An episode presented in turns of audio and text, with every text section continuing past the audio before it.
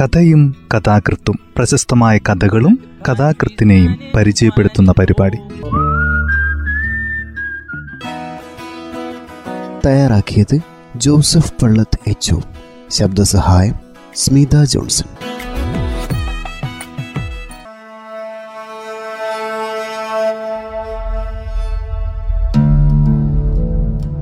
കഥയും കഥാകൃത്തും എന്ന ഈ പരിപാടിയിൽ യു പി ജയരാജന്റെ കിരീടങ്ങൾ നിലംപതിക്കുന്ന ശബ്ദം എന്ന ചെറുകഥയാണ് ഇന്ന് പരിചയപ്പെടുത്തുന്നത്.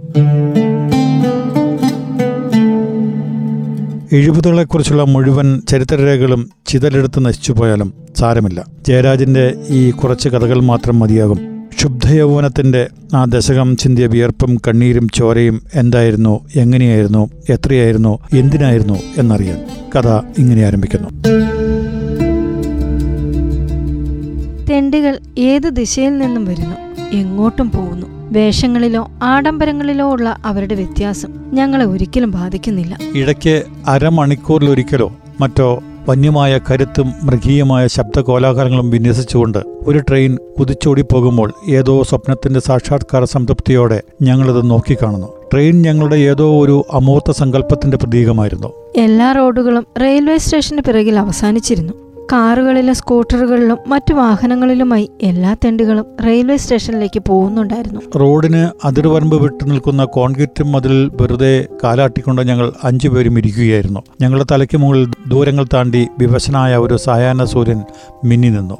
വില കൂടിയ വിദേശ നിർമ്മിതമായ കാറിൽ ഒരു ചെറുപ്പക്കാരനും സഖിയും അപ്പോൾ ഞങ്ങൾക്ക് മുമ്പിൽ വന്നിറങ്ങി. ഇതാ രണ്ട് തെണ്ടികൾ കൂടി. രജപുത് ഉച്ചത്തിൽ പറഞ്ഞു ധിക്കാരവും പുച്ഛവും നിറഞ്ഞ ആ ശബ്ദത്തിനെതിരെ ചെറുപ്പക്കാരൻ പെട്ടെന്ന് മുഖം തിരിച്ചു.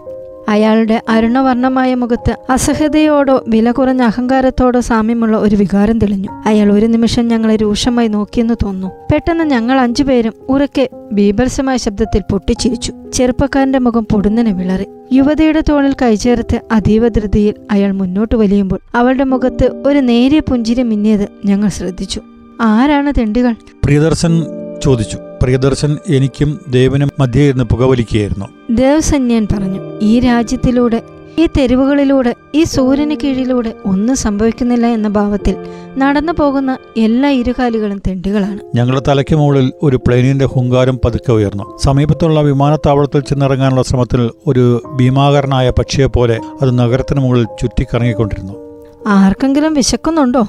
മതിൽ നിന്ന് ചാടിയിറങ്ങി നെറ്റിയിലേക്ക് വീണ് കിടക്കുന്ന മുടിയിഴകൾ മാടി ഒതുക്കിക്കൊണ്ട് രജപത്ത് ചോദിച്ചു. ഞങ്ങളാരും മറുപടി പറയാതെ മതിൽ നിന്ന് താഴേക്കിറങ്ങി.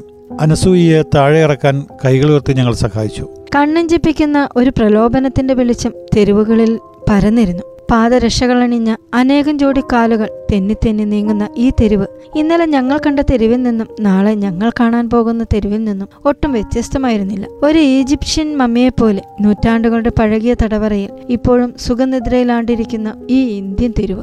റോഡിന്റെ വലതുവശത്തുള്ള കിഴവൻ സിന്ധിയുടെ ചായക്കടയിൽ എണ്ണമണമുള്ള തീറ്റസാധനങ്ങൾ കണ്ണാടി അലമാരയിൽ പ്രദർശിപ്പിച്ചിരുന്നു. ദേവസന്യാൽ മൂർച്ചയുള്ള ഒരു നോട്ടം അങ്ങോട്ടേക്ക് പായിച്ചുകൊണ്ട് പതുക്കെ നടത്തത്തിന്റെ വേഗം കുറച്ചു. അത്താഴം എവിടെയായാലെന്താ? എനിക്ക് അഭിപ്രായക്കുറവൊന്നുമില്ലായിരുന്നു. കീറിപ്പോയിരുന്ന ക്യാൻവാസ് ഷൂ കുനിഞ്ഞിരുന്ന് ശരിയാക്കിയായിരുന്ന അനസയുടെ ചെമ്മണ്ണ് പുരണ്ട പാദങ്ങളിലേക്ക് നോക്കുകയായിരുന്നു ഞാൻ. നിന്റെ ചോരയിലെ ഫാസിസ്റ്റ് സ്വഭാവം ഒരിക്കലും വിട്ടുമാറുകയില്ല. രൂക്ഷമായ സ്വരത്തിൽ പ്രിയദർശൻ പറഞ്ഞു. ദാ ആ കിഴവൻ സിന്ധിയെ നോക്കൂ. നമ്മൾ അഞ്ചു പേർ കൊള്ള ചെയ്താൽ പിന്നെ ആ അലമാരിയിൽ എന്താണ് അവശേഷിക്കുക? ഈ പരിസരങ്ങളിൽ കളിച്ചു തിമർക്കുന്ന കുട്ടികളിൽ പകുതിയെങ്കിലും അയാളുടേതാണ്. വേഗം നടക്ക്. അയാളുടെ ഭാര്യയെ കണ്ടോ? പൂർണ ഗർഭിണി. പക്ഷെ ഞങ്ങൾക്ക് നന്ന് വിശക്കുന്നുണ്ടായിരുന്നു. ഇപ്പോൾ റോഡരികിലെ മറ്റൊരു ഹോട്ടലിലേക്ക് ഞങ്ങളുടെ ശ്രദ്ധ തിരിഞ്ഞു.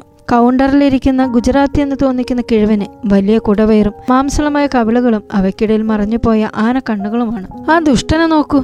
അവന്റെ കണ്ണുകളിൽ നിന്ന് പുരാതനായ ഏതോ ഗന്ധം വമിക്കുന്നു. ചുണയുണ്ടെങ്കിൽ വരൂ. ഇന്നത്തെ അത്താണ് ആ തെണ്ടിയുടെ ചെലവിൽ. ഞങ്ങളാരും വിയോജിപ്പോ അഭിപ്രായ പ്രകടനമോ ഇല്ലാതെ അനസൂയയുടെ നിർദ്ദേശം സ്വീകരിച്ചു. കൈകോർത്ത് പിടിച്ച് ഉച്ചത്തിൽ ചിരിച്ചും ബഹളമുണ്ടാക്കിയും ഞങ്ങൾ ഒരു തീന്മേശയെ പൊതിഞ്ഞു. ഗുജറാത്തിയുടെ കണ്ണുകൾ ഞങ്ങളെ പ്രത്യേകമായി ശ്രദ്ധിച്ചു. അത്താഴ സമൃദ്ധമായിരുന്നു. പിതൃക്കളുടെ സമ്പാദ്യം ജന്മാവകാശമായി കിട്ടിയ എല്ലാ പൗരന്മാർക്കും ഇത്തരം അത്താഴങ്ങൾ ആസ്വദിക്കാനുള്ള അവകാശമുണ്ടായിരിക്കും. വെള്ളിത്തളികയിൽ വെയിറ്റർ ആദരവോടെ ബിൽ കൊണ്ടുവന്ന് വെച്ചപ്പോൾ ഞങ്ങൾ എഴുന്നേറ്റു. മീശയുടെ അറ്റം പിടിച്ചുകൊണ്ട് മെല്ലെ രജപത്ത് ബില്ല് കൈവിരലുകളിൽ നുള്ളിയെടുത്തു. കൗണ്ടറിൽ ഗുജറാത്തി കുടവേർ തടവി പ്രപഞ്ചത്തിലെ സമസ്ത ദുരഭിമാനവും അലിഞ്ഞുയർന്ന കണ്ണുകളിൽ അലസതയുമായി ഞങ്ങളെ നോക്കി. പ്രിയദർശനം അനുസൂയയും പുറത്തേക്ക് വലിയുമ്പോൾ ചുരുട്ടിയ ബിൽ മേശപ്പുറത്തേക്ക് എറിഞ്ഞുകൊണ്ട് താന്തോന്നിത്വവും ക്രൂരതയും നിറഞ്ഞ ശബ്ദത്തിൽ രജപത്ത് പതുക്കെ പറഞ്ഞു സർജി ഇതാ കണക്ക് പുസ്തകത്തിൽ കുറിച്ചു വെച്ചോളൂ. അതുവരെയും ഒരു മന്ദബുദ്ധിയെപ്പോലെ തോന്നിച്ചിരുന്ന ഗുജറാത്തി പെട്ടെന്ന് ഒരു ഉച്ചയിറക്കത്തിൽ നിന്നെന്ന പോലെ ഞെട്ടിയുണർന്നു ഒരു നിമിഷം ഞങ്ങളെ പകച്ചു നോക്കി. അയാളുടെ ഇടുങ്ങിയ കണ്ണുകളിൽ ഒരു ജുഗുപ്സ നിറഞ്ഞു. കണക്ക് പുസ്തകം? നീ എന്താണ് ഉദ്ദേശിക്കുന്നത്? ഞാൻ പറഞ്ഞതെന്തോ അത്. കൈമുട്ടുകൾ മേശമേൽ ഊന്നി. അപമര്യാദ കലർന്ന വിധം ഗുജറാത്തിയുടെ മുഖത്തോട് മുഖമടിപ്പിച്ചുകൊണ്ട് രജപുത് കടുത്ത സ്വരത്തിൽ പറഞ്ഞു. ഈ കണക്ക് പുസ്തകം യുഗങ്ങളായി തലമുറകളായി നിലനിൽക്കുന്നതാണ്. ആടിറ്റ് ശരിയാക്കുന്ന ദിവസം വന്നെത്തുന്നവരെ നമുക്കിത് ഇങ്ങനെയൊക്കെ അഡ്ജസ്റ്റ് ചെയ്യാം. എന്താ? കച്ചവട തന്ത്രങ്ങൾ ഉറങ്ങുന്ന ഗുജറാത്തിയുടെ തലച്ചോറിൽ വീണുകിടന്നിരുന്ന പാട പൂർണമായും നീങ്ങിയത് അപ്പോഴായിരുന്നു എന്ന് തോന്നുന്നു. പിടഞ്ഞുണർന്ന കോളിംഗ് ബില്ലിൽ വിരലമർത്താൻ ശ്രമിച്ചുകൊണ്ട് അയാൾ അലറി. തെമ്മാടികൾ! ഖബർദാർ. അപ്പോൾ അതുവരെ നിശബ്ദനായിരുന്ന ദേവസന്യാൽ അമർന്നതും ഭീതി ജനിപ്പിക്കുന്നതുമായ സ്വരത്തിൽ പറഞ്ഞു. ദേവിന്റെ ചുരുട്ടിയ മുഷ്ടി ഒരു ഭീഷണി പോലെ ഗുജറാത്തിയുടെ മുഖത്തിനു നേരെ ഉയരുകയായിരുന്നു. അപ്രതീക്ഷിതമായ ആക്രമണത്തിൽ പകച്ച് രക്തസമ്മർദ്ദം കൊണ്ട് മുഖം ചുമന്ന് ഭീതി കൊണ്ട് വാക്കുകൾ തൊണ്ടയിൽ കുരുങ്ങി ഗുജറാത്തി തളർന്നിരിക്കവേ. ഞങ്ങൾ ഒരു നിമിഷം പോലും പാഴാക്കാതെ റോഡിലേക്ക് ഇറങ്ങി തെരുവ് മുറിച്ചു കടന്ന് ആൾക്കൂട്ടത്തിൽ അഭയം തേടി. ആകാശത്തിലെ പറവുകൾ വിതയ്ക്കുന്നില്ല കൊയ്യുന്നില്ല. യുവർ മൗത്ത് അവസാനത്തെ അത്താഴത്തിന് ശേഷം ബീരുക്കളെ ഇനി എന്താണ്? ഇനി സംശയവും അസ്ഥിരതയും കലർന്ന സ്വരത്തിൽ അനസയുടെ കണ്ണുകളിലേക്ക് നോക്കാതെ ഞാൻ പറഞ്ഞു നമുക്ക് ഈ നഗരത്തോട് ഇവിടെ പറയണം. ഇവിടെ നമുക്കിനി അസ്തിത്വമില്ല. മറ്റ് മറ്റ് പലതും പോലെ ഈ നഗരവും നമുക്ക് പിന്നിൽ ഒരു ഓർമ്മ മാത്രമായി മാറട്ടെ. റെയിൽവേ സ്റ്റേഷന്റെ പരിസരങ്ങളിൽ പുകയും കരിയും തുപ്പുന്ന വൃദ്ധജനങ്ങളുടെ മന്ദതയും അലസതയും പ്രകടിപ്പിക്കുന്ന പഴയ തീവണ്ടി എഞ്ചിനുകൾ ഷണ്ടിങ് നടത്തുന്നുണ്ടായിരുന്നു. പാളങ്ങളിലൂടെ ഗുഡ്സ് വാഗണുകൾ പഴയ ബന്ധങ്ങളോട് വിട പറയുകയും പുതിയ പരിചയങ്ങളിൽ ഏർപ്പെടുകയും ചെയ്യുന്ന പ്രക്രിയ തുടർന്നുകൊണ്ടിരുന്നു. മൈതാനത്തിന്റെ ചോലവൃക്ഷത്തണലിൽ രണ്ട് ചെറുപ്പക്കാരികൾ മുടിച്ചീകി കെട്ടിവെക്കുകയും പൂച്ചൂടുകയും ചെയ്തിരുന്നു. ഒരു വിലാപയാത്ര പോലെ മൗനം ആചരിച്ചുകൊണ്ട് ഞങ്ങൾ മൈതാനം മുറിച്ചു കടന്നു. ഷണ്ടിങ് നടത്തുന്ന എഞ്ചിനുകൾക്കിടയിലൂടെ പ്ലാറ്റ്ഫോമിൽ എത്തിച്ചേർന്നു.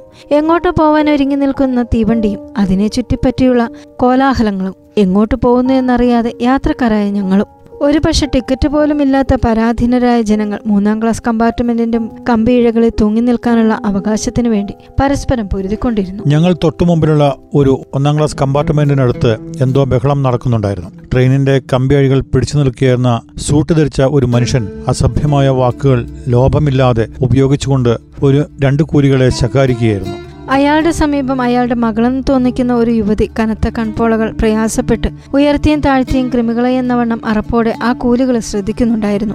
അപ്പോൾ ചുമലിൽ ഒരു ബാണ്ടക്കെട്ടുമായി മുതകു വളഞ്ഞ് കാഴ്ചയെ ഗ്രാമീണനെന്ന് തോന്നിക്കുന്ന ഒരു വൃദ്ധൻ ധൃതിയിലും പരിഭ്രമത്തിലും ആ കമ്പാർട്ട്മെന്റിലേക്ക് കയറാൻ തുടങ്ങി. കിഴവന് തെറ്റുപറ്റിയതാണെന്ന് വ്യക്തമായിരുന്നു. Stupid bugger see first class അല്ലാതെ കയറാൻ അവന് മറ്റൊരു സ്ഥലവും കണ്ടില്ല. കാണിങ് റാസ്കൽ ഭൂതാവേശമുണ്ടായതുപോലെ വാക്കുകൾ ചവച്ചു തുപ്പിക്കൊണ്ട് ആ മാന്യൻ കിഴവന്റെ കഴുത്തിൽ കൈ ചേർത്ത് ഊക്കിലൊന്ന് തള്ളി. ശക്തിയേറിയ തള്ളിൽ കിഴവനും പാണ്ഡവും പ്ലാറ്റ്ഫോമിൽ മൂക്കുകുത്തി വീണു. ഞങ്ങളുടെ സിരകളിൽ ഉഗ്രമായ ഒരു വിസ്ഫോടനം നടന്നു കഴിഞ്ഞിരുന്നു.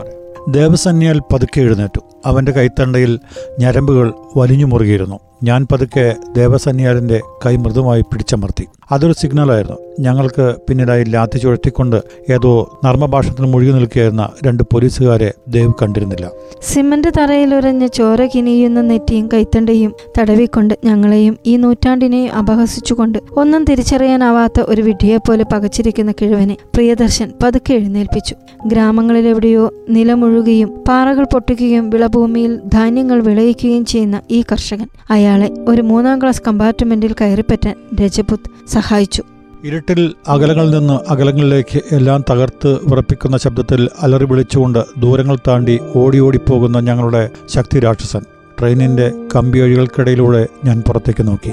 പുറത്ത് തണുപ്പിന്റെയും നിഴലുകളുടെയും നിസ്സഹായമായ ഒരു ലോകം മാപ്പുസാക്ഷിയെപ്പോലെ പകച്ചു നിൽക്കുന്നു. ആദ്യം പരിസരങ്ങൾ ശ്രദ്ധിക്കുക പിന്നെ പഠിക്കുക പിന്നീട് തികച്ചും അപ്രതീക്ഷിതമായി ആക്രമിക്കുക. ഞങ്ങളുടെ ആരാധനാപുരുഷനായിരുന്ന ഒരു അന്തർദേശീയ വിപ്ലവകാരിയുടെ വാക്കുകൾ രജപുത്ത് ഒരു തമാശ പോലെ ഉരുവിട്ടുകൊണ്ടിരുന്നു. ഞങ്ങൾ ഇടനാഴിയിലൂടെ നടന്ന് ഓരോ ക്യാബിന് പുറത്തും ചെവിയോർത്തു നിന്നു ഉന്നതന്മാരുടെ ഈ സഞ്ചരിക്കുന്ന പറുദീസയിൽ യാത്രക്കാർ കുറവാണെന്ന് തോന്നി. കാരണം രണ്ടോ മൂന്നോ ക്യാബിനുകൾ ഒഴിച്ച് മറ്റെല്ലാം വിജനമായിരുന്നു. രജപുത് പതുക്കെ ഒന്നാമത്തെ ക്യാബിന്റെ വാതിൽ രണ്ടു തവണ ആഞ്ഞു ആഞ്ഞുമുട്ടി. ഞങ്ങൾ നിശബ്ദരായി രജപുത്തിന് പുറകിൽ കാത്തുനിന്നു ട്രെയിനിന്റെ വേഗം വർദ്ധിച്ചിരുന്നു. ഉറക്കം അലോസരപ്പെട്ടതുപോലെ ഒരു കർക്കശ സ്വരം ചോദിച്ചു.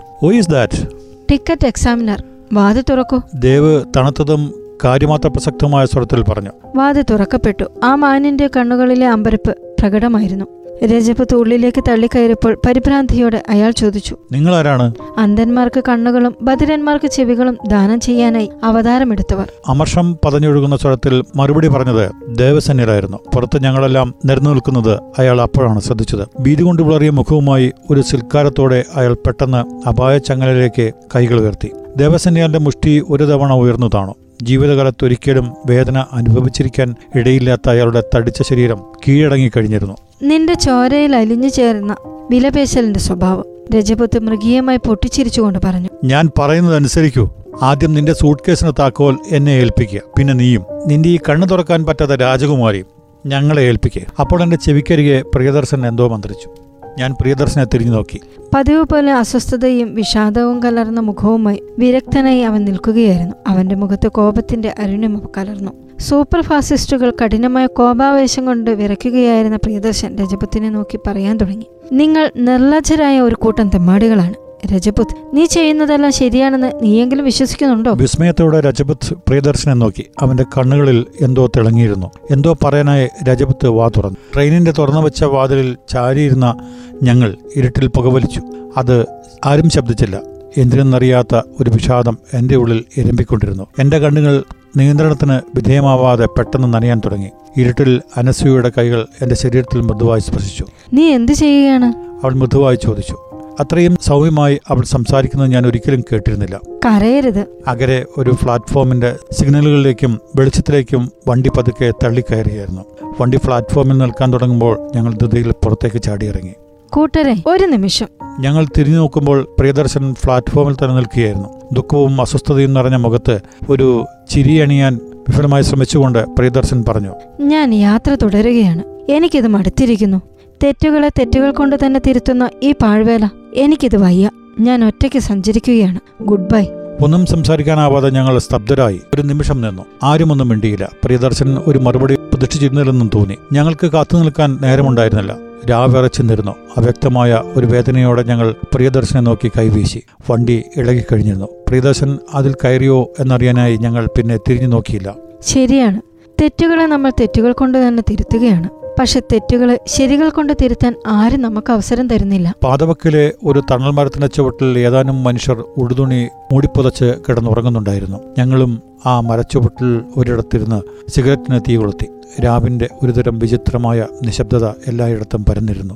പക്ഷെ അപ്പോഴും അകലെ എവിടെയോ നിന്ന് എന്തെന്ന് വ്യക്തമാകാത്ത ഒരു ശബ്ദം ഇടപെട്ട് ഞങ്ങളുടെ കാതുകളിൽ വന്നലച്ചുകൊണ്ടിരുന്നു. ശ്രദ്ധിക്കൂ അതെന്തിന്റെ ശബ്ദമാണ്? അത് കിരീടങ്ങൾ നിലംപതിക്കുന്ന ശബ്ദമാണ്. ഞങ്ങളെല്ലാം ഇപ്പോൾ അത്രമാത്രം ശ്രദ്ധിച്ചുകൊണ്ട് പുൽത്തകിടിയിൽ വൃക്ഷച്ചുവട്ടിൽ ആകാശത്തിലേക്ക് തുറച്ചു നോക്കി മലർന്നു കിടക്കുകയായിരുന്നു. പക്ഷേ ആരുടെ കിരീടങ്ങൾ? ദേവസന്യാൻ ചോദിച്ചു. ആരും ഉത്തരം പറഞ്ഞില്ല. കഥ ഇവിടെ അവസാനിക്കുന്നു. യു പി ജയരാജ് എരഞ്ഞോളി മലാലിൽ ഏകരപ്പറമ്പത്ത് വീട്ടിൽ യു പി ഗോപാലന്റെയും സി എം യശോദയുടെയും മകനായി ജനിച്ചു. കതിരൂർ ഗവൺമെന്റ് ഹൈസ്കൂളിൽ നിന്നാണ് അദ്ദേഹത്തിന്റെ ആദ്യകാല പഠനം നടന്നത്. തയ്യാറാക്കിയത് ജോസഫ് പള്ളത്ത് എച്ച് ശബ്ദസഹായം സ്മിത ജോൺസൺ.